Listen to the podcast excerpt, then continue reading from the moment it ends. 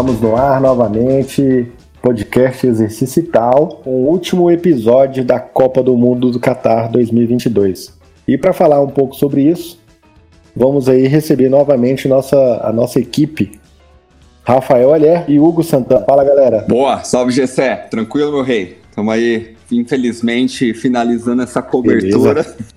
Não tem como iniciar também essa fala com, com uma frasezinha bem clássica que com certeza muita gente conhece, que é o EA Sports. It's in the game. É isso. Cara, e a, a FIFA Sports acertou de novo, hein, velho? Acertou, velho. Não exatamente, mas que aí também seria demais, mas, porra, eles precisam parar com isso, porra. Tá lascando com o bolão da galera, velho. Ela falou, não, a gente já entendeu que eles são bons, que a inteligência artificial funciona, mas não precisa, pô. Não precisa, já deu porra, quatro anos seguidos acertando. Bom, e aí o Messi foi lá e calou a boca de todo mundo, arregou a Argentina, fez gol em todas as fases e foi um dos protagonistas na final e finalmente foi coroado como campeão do mundo, melhor da Copa e o caramba todo, né? Cara? Ah, mas é. Que loucura, hein? É, é merecedor, o bicho, o bicho é demais, não tem condição não. Coroou, né? Coroou a carreira dele ali com o troféu que faltava. Olha, você disse então que ele merece? Me, me, merece.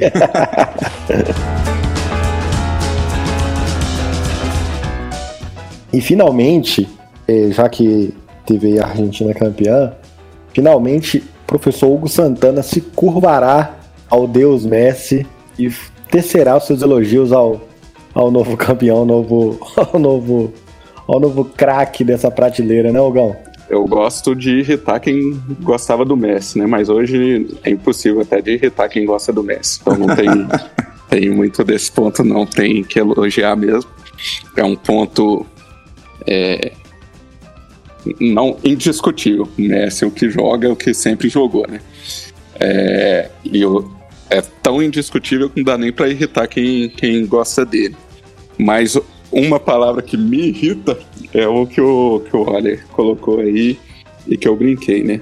Do merecer. Acho que o merecer no futebol é algo que não existe muito. Se a gente fala que um merece, talvez desmerece os outros, né? E o título é para todo mundo. Então, você falar que o Lautaro merece o mesmo tanto que o Messi, também fica outro. Aí não dá. Aí não dá. Inimigos da bola, cara. Mas assim, o, um ponto é, o Messi conseguiu ganhar tudo que ele colocou e se tornou indiscutível, né? Então hoje eu acho que a gente não vai ter o Rafiuskis aqui, a não ser que chegue de surpresa, mas se colocou como maior que o Maradona, pelo jeito, né? Ah, eu acho que não, velho. Não tem Libertadores, não tem Copa Verde, não tem Taça Guanabara. Então acho que ele precisa trabalhar muito ainda para ser maior. Mas uh, indiscutivelmente ele sobe de prateleira, né? Não, sem dúvida. É, eu nem sei se ele sobe de prateleira, não. Mas eu acho que ele já tava na, na mais alta e não, não tinha como subir mais. Ele cravou o lugar dele lá. É, acho que agora não, não dá para discutir que ele está ali. Então fica indiscutível isso daí. Ele sempre merecia, né? Você vem uma palavra de merecimento aí, estar ali. E, e eu queria puxar aqui um ponto pra gente ir prosseguindo, né, com, com o nosso programa, porque até porque é, esse tipo de repercussão os programas esportivos vão fazendo ao longo dos dias, né? Ah, que é melhor, que jogou mais, jogou menos, Argentina, feriado na Argentina, aquela coisa toda. Coisa que me, que me impactou, e a gente pode comentar, é sobre a performance física do Messi ao longo dessa Copa do Mundo. Ó, o Messi jogou todos os jogos ele não saiu, ele jogou duas prorrogações, ele fez a final, ele, né, ele teve performances ele, de arranques físicos, velocidade, mudança de direção, é, fez gol, participou de gols, assistências, e no, no, no auge ali dos seus 34, quase 35 anos. fazendo um paralelo, se a gente pega jogadores mais velhos, por exemplo, como Cristiano Ronaldo, o Cristiano Ronaldo a gente sempre falou dele como aquele cara que buscou o treinamento, buscou o aperfeiçoamento físico. E vocês sentiram que o Cristiano Ronaldo ele cansou? Ele sentiu o peso ali da idade, do corpo, de alguma coisa? Será que ele estava é, cansado, machucado? Por que, que essa, essa, esse mesmo cansaço não foi observado no Messi, por exemplo? Ah, eu acho. É assim, o, o jogo ele é vários fatores, né? Então a gente tentar isolar técnico, tático e físico é algo meio didático, que a gente, professor, por vezes super enfatiza, né? Super valoriza essa separação quando não tem como distinguir. E o Messi, por ter tanto conhecimento do jogo, é, por ter uma técnica surreal e sempre foi também trabalhador. Nunca se escutou histórias do, do Messi é, desconsiderando o treinamento, não treinando, sendo um, fator desagregador em treinamento, coloca ele nesse ponto tão alto que ele chegou. E o Cristiano Ronaldo sempre esteve ali. Na nessa temporada, talvez venha a ter, a ter outros fatores que influenciaram a Copa. Mas o Ronaldo jogando bem menos. Teve a mudança de time, indo pro, voltando para o Manchester United. Teve a parte psicológica que se esperava muito dele voltando no, no United, como ele era uma década atrás. E ele já não é isso tudo, e teve todo o fator psicológico dele ir para o banco no United. Na seleção, em é, momentos, foi para o banco. É, então, acho que isso carregou bem mais o Cristiano Ronaldo, que tá sim em outro momento. Dois, três anos, acho que a gente sabe bem aqui nessa idade dos trinta e tantos, afeta bastante. Então, o Messi se preparou bem, tava é, ainda consegue se manter no auge de uma carreira, aliando todos os pontos, né? E físico, técnico, tático e inteligência. Na, na final, por exemplo, você rever em vários momentos, você via ele poupando energia no jogo. E final do tempo normal, em alguns momentos da prorrogação, ele estava meio que andando. Você pensa, nossa, não vai dar mais. Mas era uma estratégia de inteligência para certos momentos ele fazer diferença. E fez. Eu queria que a gente, dentro do, do esporte de alto rendimento também, o Cristiano é, faz uma certa diferença, talvez. É, como é que eu posso dizer? Talvez não de forma tão gritante, óbvio, mas o Cristiano Ronaldo também já tem 37, né? O Messi tem 35, são idades próximas, dois anos aí no, no alto rendimento, na porrada mesmo, aliando todos os fatores que o Hugo colocou, pode ser um fator que interfere, né? Essa questão de desempenho. Eu não tô no alto rendimento, mas para mim já faz diferença. Não, então, se para nós aqui já faz, imagina pra galera, porque é porrada o tempo inteiro. Pois é. É vocês que são mais velhos do que eu, eu tô vendo como vocês já estão mais acabadinhos mesmo. Faz parte. Três anos. Percebi isso mesmo, Gal. Que o Messi ele poupava. Cara, ele tá ali quietinho, ele tá descansando, ele não tá é, né, tendo nada demais. Ele tá descansando, tá poupando energia para não, pra não correr errado, né? Vamos dizer assim. É, é, e aí eu puxo um outro gancho. Tesão ganha campeonato e perde campeonato? Bom, acho que se você perguntar para a França, eles vão falar que sim. Tiveram, se eu não me engano, sete jogadores não jogando, né? Para não citar muitos, vou ficar só com Kanté e Benzema não jogando. Quem fala que Kanté e Benzema não faz diferença em qualquer time, né? Qualquer time queria tê-los. Então, esse é um ponto. Da temporada, do momento da Copa ser um momento diferente, isso acontece. Todas as Copas acontecem, tem isso daí. E é aí que eu acho que vem o fator extra-campo, mas ainda de jogo. Comissão técnica, preparação, técnico, conhecimento de jogo. O time da Argentina, por mais que você citou aí, o Messi ficou em campo todo momento do Mundial. Mas o time da Argentina se mudava de jogo para jogo, teve alterações, teve aspectos diferentes e na final grande parte disso foi visto. O, o verdadeiro filho de Deus, né? O anjo de Maria, Ângelo de Maria, fez toda a diferença até o 2 a 0 Depois que ele saiu, o jogo modificou totalmente. Mas o de Maria foi quase que preparado para jogar a final. Então, é, uma recuperação, um treinamento dentro desse ponto, é, ter um grupo, ter um time que soubesse modificar maneiras de jogar diferente, levaram a mais possibilidades diferentes, seja aspecto tanto físico quanto tático de jogo para jogo, que, é, sem dúvida, lesões como qualquer outra parte tática também faz diferença no jogo. Uma lesão vai ter que alterar o time. Então, se você se preserva e consegue jogar um Mundial todos os minutos sendo o principal é, ordenador da orquestra do time, principal maestro, sem dúvida, isso aí trouxe total diferença. Se o Messi tivesse uma lesão de tornozelo como o Neymar teve, teve um estiramento de coxa como o Benzema teve, sem dúvida a Argentina seria outro. Poderia ganhar? Poderia, mas eu acho que seria quase impossível. É, as chances bem menores. É, outro exemplo é o próprio seleção de Marrocos, né? Os caras praticamente perderam quase todos os zagueiros, pô, por lesão ao longo do, da competição. Brasil também perdeu vários por conta de lesão, então acho que essa foi a Copa das Lesões, né? Foi a própria ponto inicial nosso, né? De, dos convocados, as dúvidas, ah, Daniel Alves vai jogar, quem não vai jogar. Então, desde, previamente já era um ponto, né? E realmente foi. Cara, foram 40 jogadores marcados por lesão nesse Mundial.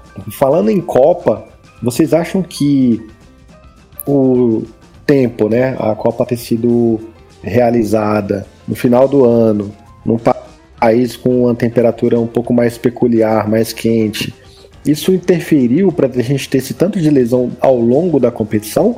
Ou outros fatores podem também ocorrer?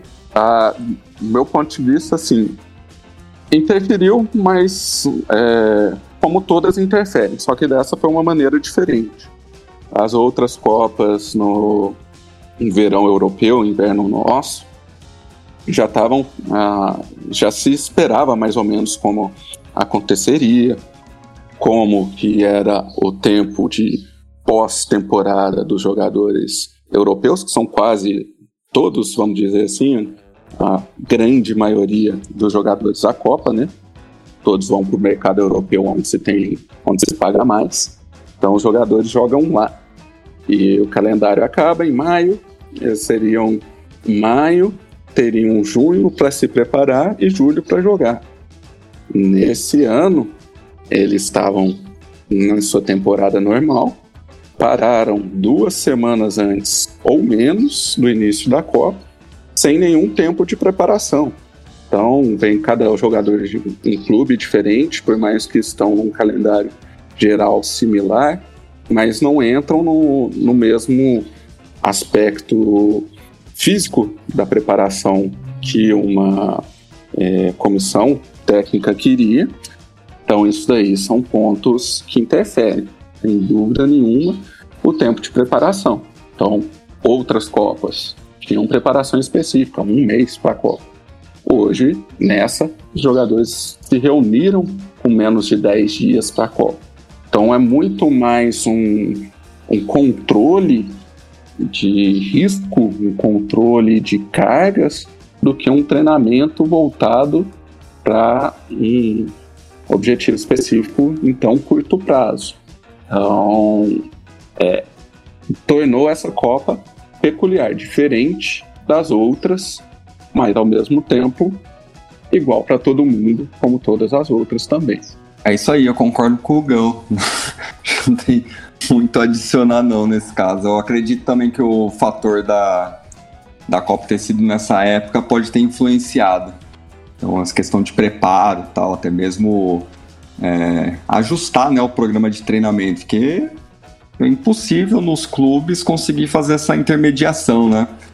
Então acho que isso também interferiu bastante aí na, nas questões de lesões, principalmente lesões musculares, tal, não advinda de pancada, essas coisas. Mas aí, é, e acaba sendo esperado, né, na real. É, e como o futebol é, tem vários pontos a influenciar o jogo, né? E não teve esse tempo de todo mundo se colocar da mesma maneira, veio cada um de um jeito.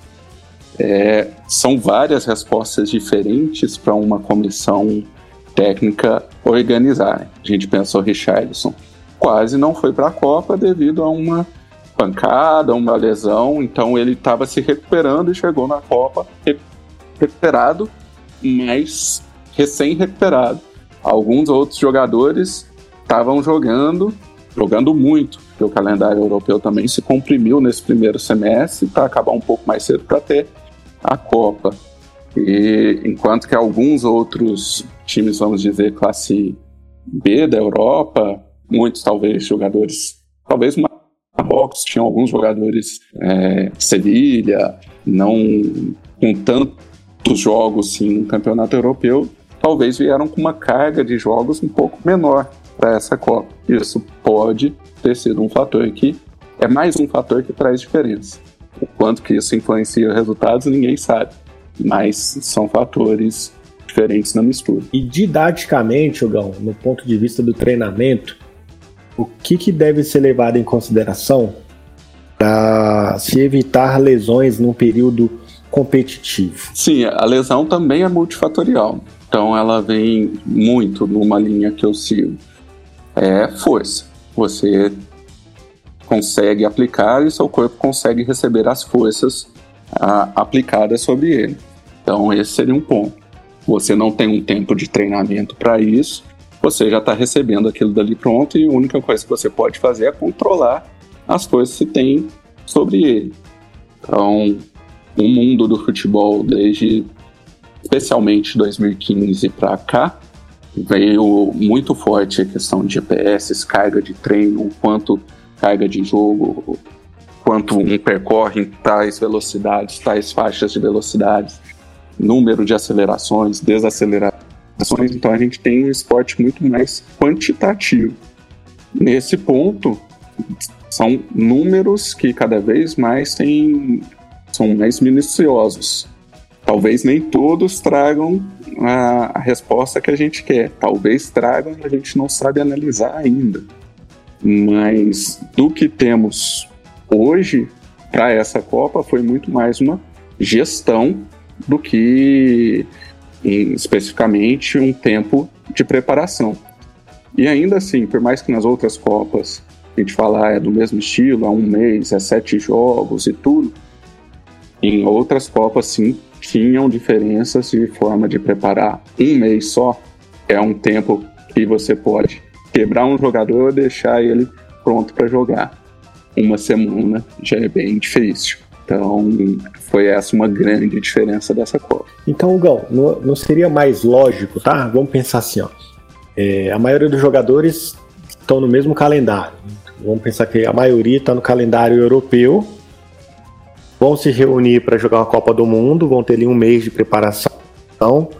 Vão chegar com a carga elevada, provavelmente cansados. Não seria mais ide ideal esses jogadores é, diminuírem essa carga ao longo desse mês de preparação para depois iniciar o período da Copa do Mundo? O, tem alguns, é, não muitos estudos, mas na verdade nem é estudos, mas são mais é, observações é, feitas, por exemplo, a França de 98 e a França de é, 2010, se eu não me engano, ou 2002, quando que ela foi eliminada na primeira fase, tem que dar uma olhadinha. Agora eu estou em dúvida. Mas a de, 2000, a de 98 teve essa preparação, se eu não me engano, de cinco semanas, com a, as duas últimas semanas feita do trabalho que a gente fala do taper, do polimento. Diminuição de carga, retirada de carga extra, para tentar eliminar o máximo possível da fadiga, sobrando ainda a aptidão que foi estimulada anteriormente.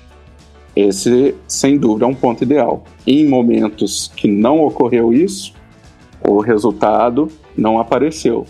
Não quer dizer que é pura e simplesmente por isso que os resultados aconteçam, mas isso sim faz um, tem seu papel dentro do, do total, resultado de jogos e resultados finais, dentro do, do desfecho.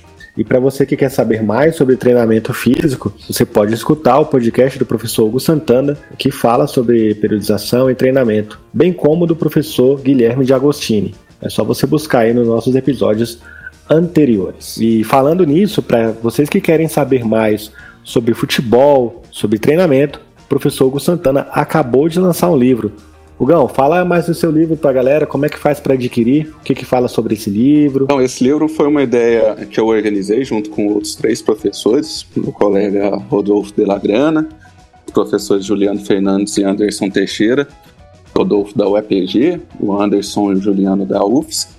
É, a gente organizou esse livro, dividiu ele em sete capítulos, e o livro fala sobre treinamento físico e avaliação física no futebol e futsal. Então, tem vários aspectos da demanda dos jogos, tanto do futebol e futsal, é, aspectos de avaliação física, entre elas passando sobre a avaliação aeróbica, é, velocidade, força, potência, como controlar isso em, com é, manejamento de carga e o treinamento dentro dessas capacidades. É, posso estar bem enviesado, mas é um livro que eu gostei bastante do resultado final. Em português é uma leitura muito é, boa, atualizada, com, difícil acesso em português, então esse foi um dos motivos para a gente fazer ele.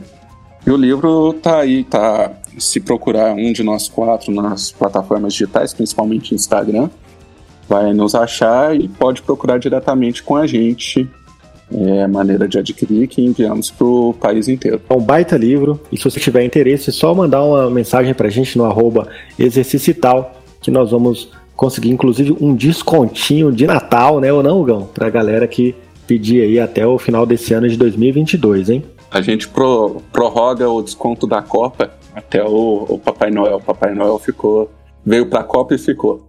Cupom exercício tal. Papai Noel ficou maluco.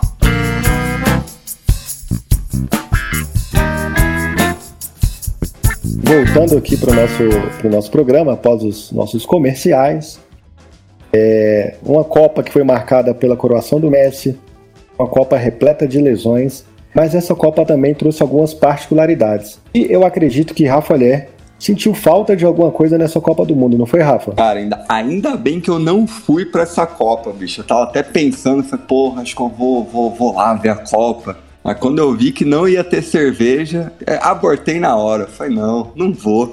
É, realmente o fator interessante aí dessa, dessa Copa, né? Por conta da, da cultura local do país, não, era, não foi permitido bebidas alcoólicas dentro do estádio. Teve aí uma tentativa de, de diminuir o. de controlar a quantidade de consumo. E deu ruim, né? E será que, que eu fiquei sabendo aí que a Budweiser iria doar todo o estoque que eles projetaram para a Copa para o país campeão. Que eu vou dar um pulinho na Argentina, que é mais perto, quem sabe vou ganhar umas cervejinhas lá.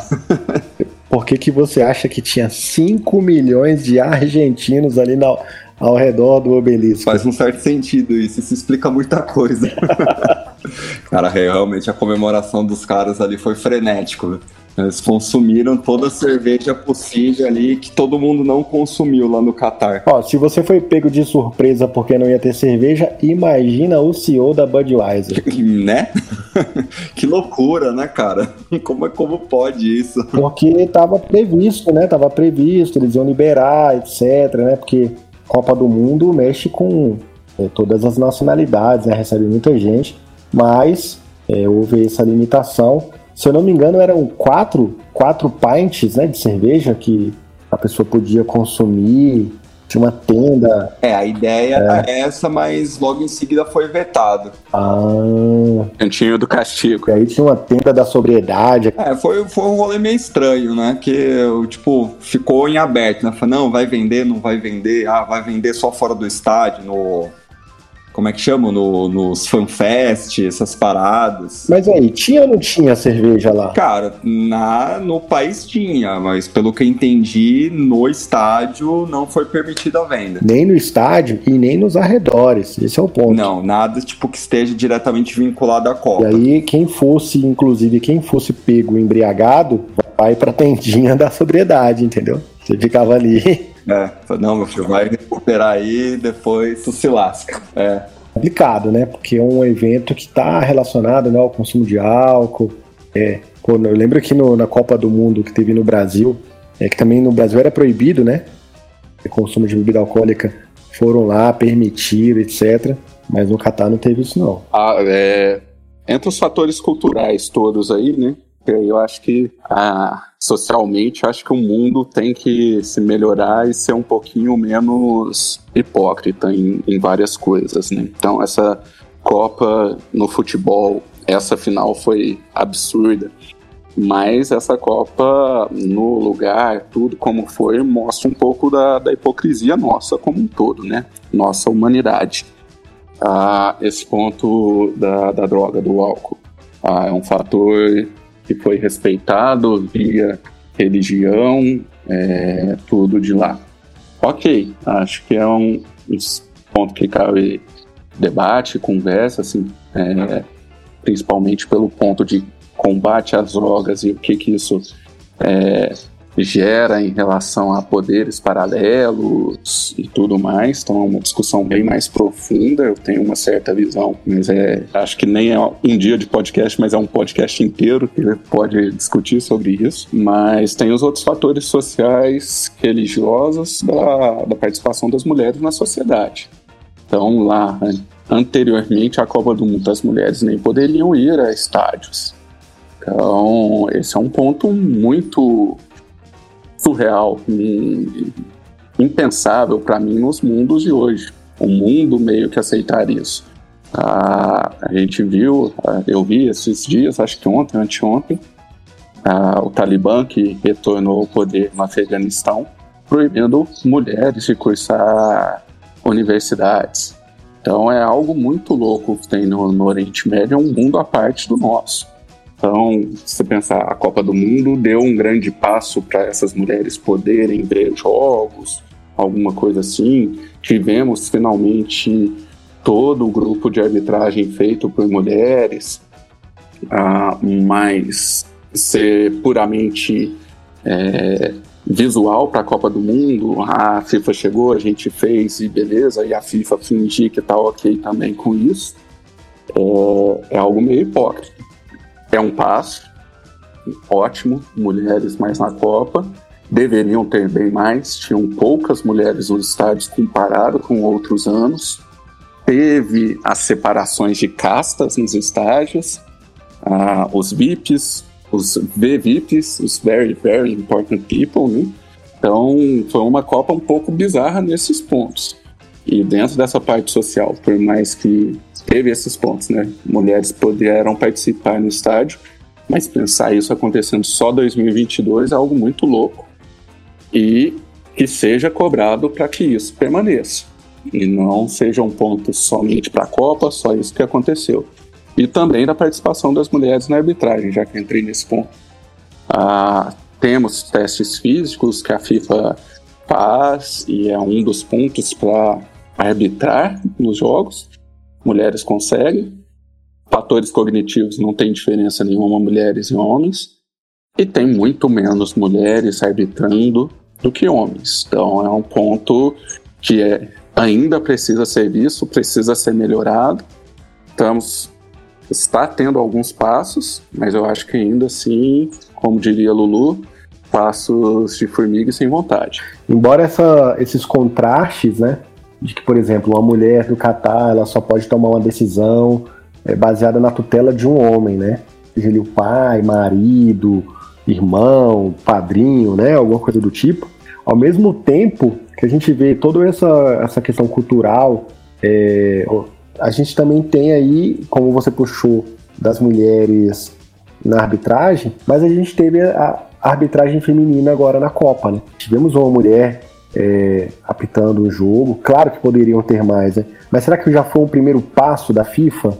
Foi a primeira Copa do Mundo que teve a presença de mulheres como árbitras principais, não foi? Acho que todo o trio, não sei se como árbitra principal, não tenho certeza, mas o trio em campo foi a primeira vez. Era composto por todas mulheres. É, é assim. Será que eles não estão querendo fazer esse, essa, esse jogo de contraste? Olha, a primeira vez que um trio feminino assumiu um jogo completo de Copa do Mundo foi no Catar, que é um país que tem essa particularidade entre sexos. É, eu acho que realmente é um primeiro passo, mas eu acho que precisa ser de mais passos, mais fortes, e até mesmo na nossa sociedade. Né? Foi a primeira vez que tivemos uma Copa com mulher narrando aqui nossa principal emissora. Então, e honestamente eu achei o, o serviço entregue para narradoras, comentaristas, da, de mesma qualidade de, de outros que vinham anteriormente. Então, para mim, é algo de estar mais presente. Eu, eu, vou te falar que aquela narradora da Globo, a narradora da Globo, eu achei sensacional o, os jogos dela. Sabe por quê? Porque ela, ela além de narrar bem, ela, ela entendia do contexto total das seleções, das culturas. Acho que é Renata Silveira, não é o nome dela? Isso. Mas que, que isso não. A gente nem sabe o nome. Esse é um ponto. Esse é um ponto. A gente, por vezes, nem sabe o nome. E isso não é uma exceção. Elas sabem, elas sabem, sabem bastante, sabem do, do futebol, dos diferentes mundos do futebol. Então isso não pode ser só um fator de a inclusão por incluir, mas sim elas estão aí, estão sabendo e merecem não, até ela mais. É boa pra caramba, merecem cara. até mais. Se tem novamente, voltando ao merecimento, merecem até mais estar ali do que muitos. Inclusive, essa narradora, a Renata, eu achei ela melhor do que muito o narrador homem, viu? É, pelo contexto que ela, pô, Copa do Mundo, seleções diferentes, ela trazia elementos das seleções, dos países, curiosidades, etc. Ela, ela consegue trazer uma emoção interessante pro jogo, foi muito bom. E o que você falou também é legal, né? A, a Rede Globo, o Grupo Globo, né? Sport TV e tal, toda a transmissão deles seja no jogo ou nos programas de, de, de palco, né, aquelas de debate ali, tinha agora uma presença de uma mulher participando com eles ali. Inclusive ao lado do Galvão, né, que era a Ana Thaís Matos, que fez as transmissões junto com o Galvão na, na última Copa aí do Galvão. E teve a Natália Lara também no, na Sport TV. Né? Então, assim, eu acho que passos estão sendo dados, mas que não sejam puramente por pro forma, e sim abrindo, a, dando abertura para quem tenha realmente conhecimento participar, independente do sexo, e que isso não seja uma limitação e, e podemos ver melhores profissionais nos atendendo em, em diferentes plataformas, sem ser nenhuma exigência por sexismo, mas sim pela qualidade delas que elas apresenta. É, e, e é uma, foi uma Copa dos contrastes, né? É, e uma Copa de preconceito também, né? Você viu, é, teve um cara, um brasileiro com a, com a bandeira do Pernambuco, foi impedido, cara, de entrar no estádio, porque é, um catariano lá achou que era, uma, Acharam que era, era LGBTQIA+. LGBTQIA+, né? Olha, é muito louco, né, cara? O nível de... Esse é o ponto que eu falo da FIFA ser conivente com certas coisas. Acho que no mundo hoje isso não cabe mais. Não, não é possível aceitar isso, colocar isso a, sendo um fator cultural, religioso. Não, o mundo já, já é num ponto de superar isso daí. E para mim isso foi uma passada de pano que aconteceu nessa Copa. Então, é, não, não tornar isso aceitável, Total. justificável por qualquer ponto seja político ou religioso. Isso não, não deveria acontecer. É, a Copa do Mundo é tão grande, né? É esse, tão grande no sentido abstrato, né? Ela é um mega evento, mas ela, ela rompe também essas barreiras culturais, né? Ah, bem como outros países recebem bem é, outras nacionalidades, outras religiões, é, opções e seja lá o que for, orientações, não cabe, né, esse tipo de preconceito. É, basta respeitar, né?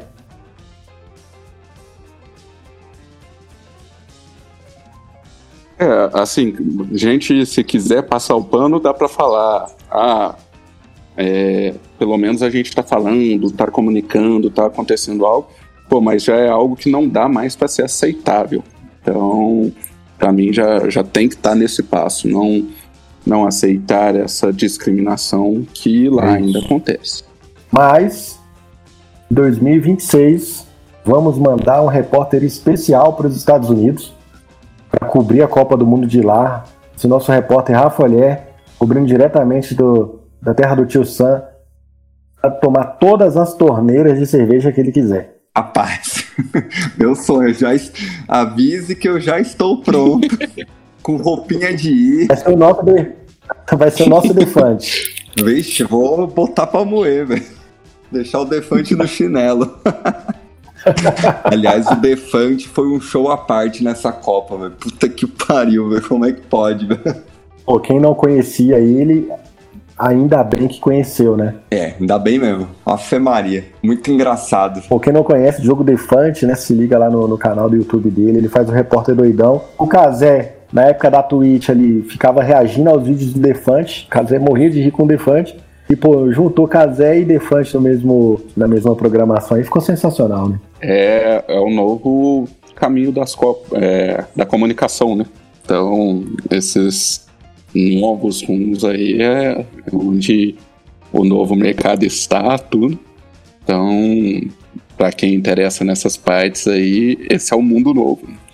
Eu ainda sou muito ligado à TV tradicional, eu sou o antiquado já, então... Que esse cara é conservador, bicho. É, é conservador, tradicionalista. Porra, até, até o Galvão já saiu da TV tradicional, velho. Exatamente, exatamente. Teve um outro detalhe também, talvez vocês não tenham reparado que vocês não, não acompanham. É, o rolê lá que veio do Bora Bill, não sei o que e tal, Bora Bill, que é o do TV Sem Futuro.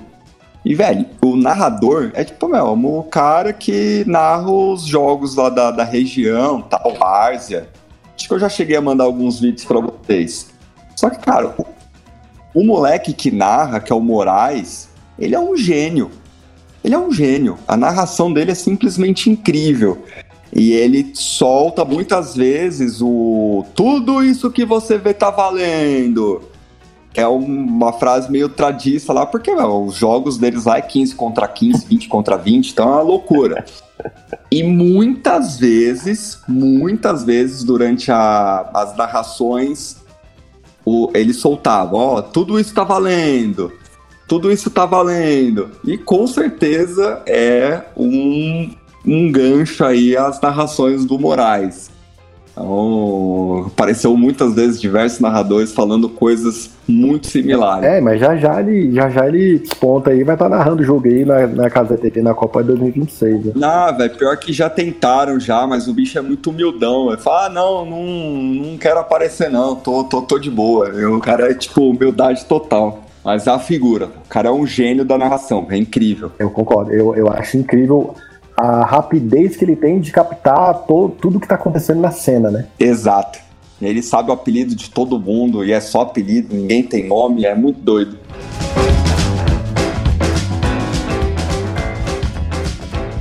E para finalizar, a Copa do, de 2026 vão ter vai ter tanto time, Rafa, que vai precisar de vai ter que vai ter que acontecer em mais de um país, né? Na verdade vão ser três países, né? É. Estados Unidos, México e Canadá. Exato. Quantos times vão ser?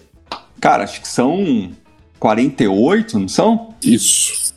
São 48 seleções, eles estão definindo se vão ser grupos de três ou grupos de quatro seleções em cada, cada grupo. Então vai ser um vai ser uma Copa meio, meio extensa, né? O pior é que com certeza vai ter muitos jogos simultâneos, então infelizmente não vai dar para acompanhar, tipo, um Ilhas Fiji e Honduras, uns jogos bons, assim.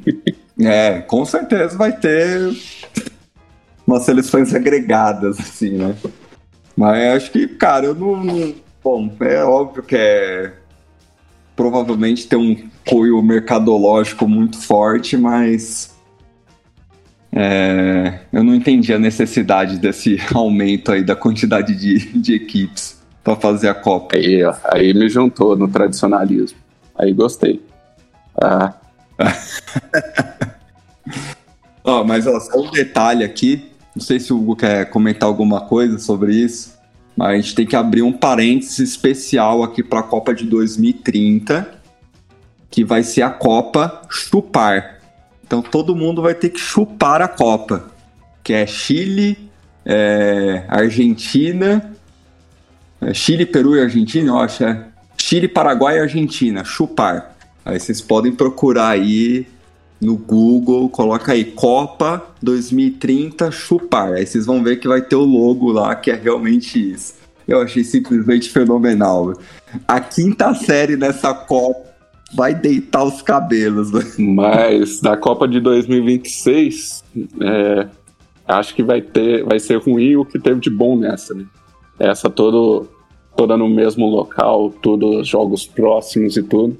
Na outra, a Copa realmente vai ser o continente inteiro. Então, eu não vejo, é, vendo com os meus olhos tradicionais aí, ela ser tão extensa territorialmente, eu acho que vai descaracterizar um pouco, vai botar o pessoal lá em, em Monterrey, pô, não vai estar sabendo o que, que vai estar rolando lá em Vancouver. Então, ser, acho que vai separar muito, não, não vejo algo tão legal, tão positivo, vai ter poucos jogos em alguns locais, penso eu. Então, isso vai dificultar bastante. É, não, pelo que eu tava vendo, tipo, vão ter. Cara, México vai ser muito figurativo, vão ter pouquíssimos jogos lá. E no Canadá também vão ter poucos jogos. O foco mesmo vai ser nos Estados Unidos, a maioria dos jogos. Pois é, a questão do mercado aí venceu, né? É, com certeza. É isso, galera. Bom, foi ótimo fazer essa cobertura com vocês. Finalizamos aqui nossa, nossa breve participação na Copa do Mundo. Próxima Copa estamos aí. E até os próximos episódios, né? Valeu pela companhia. Valeu, galera. Valeu, Gessé. Valeu, Gão. Foi massa demais. Estamos ansiosos aí já pros próximos episódios. Valeu, galera. Valeu, Oliver. Valeu, Zazinho. Até daqui quatro anos? Talvez antes. Um abraço.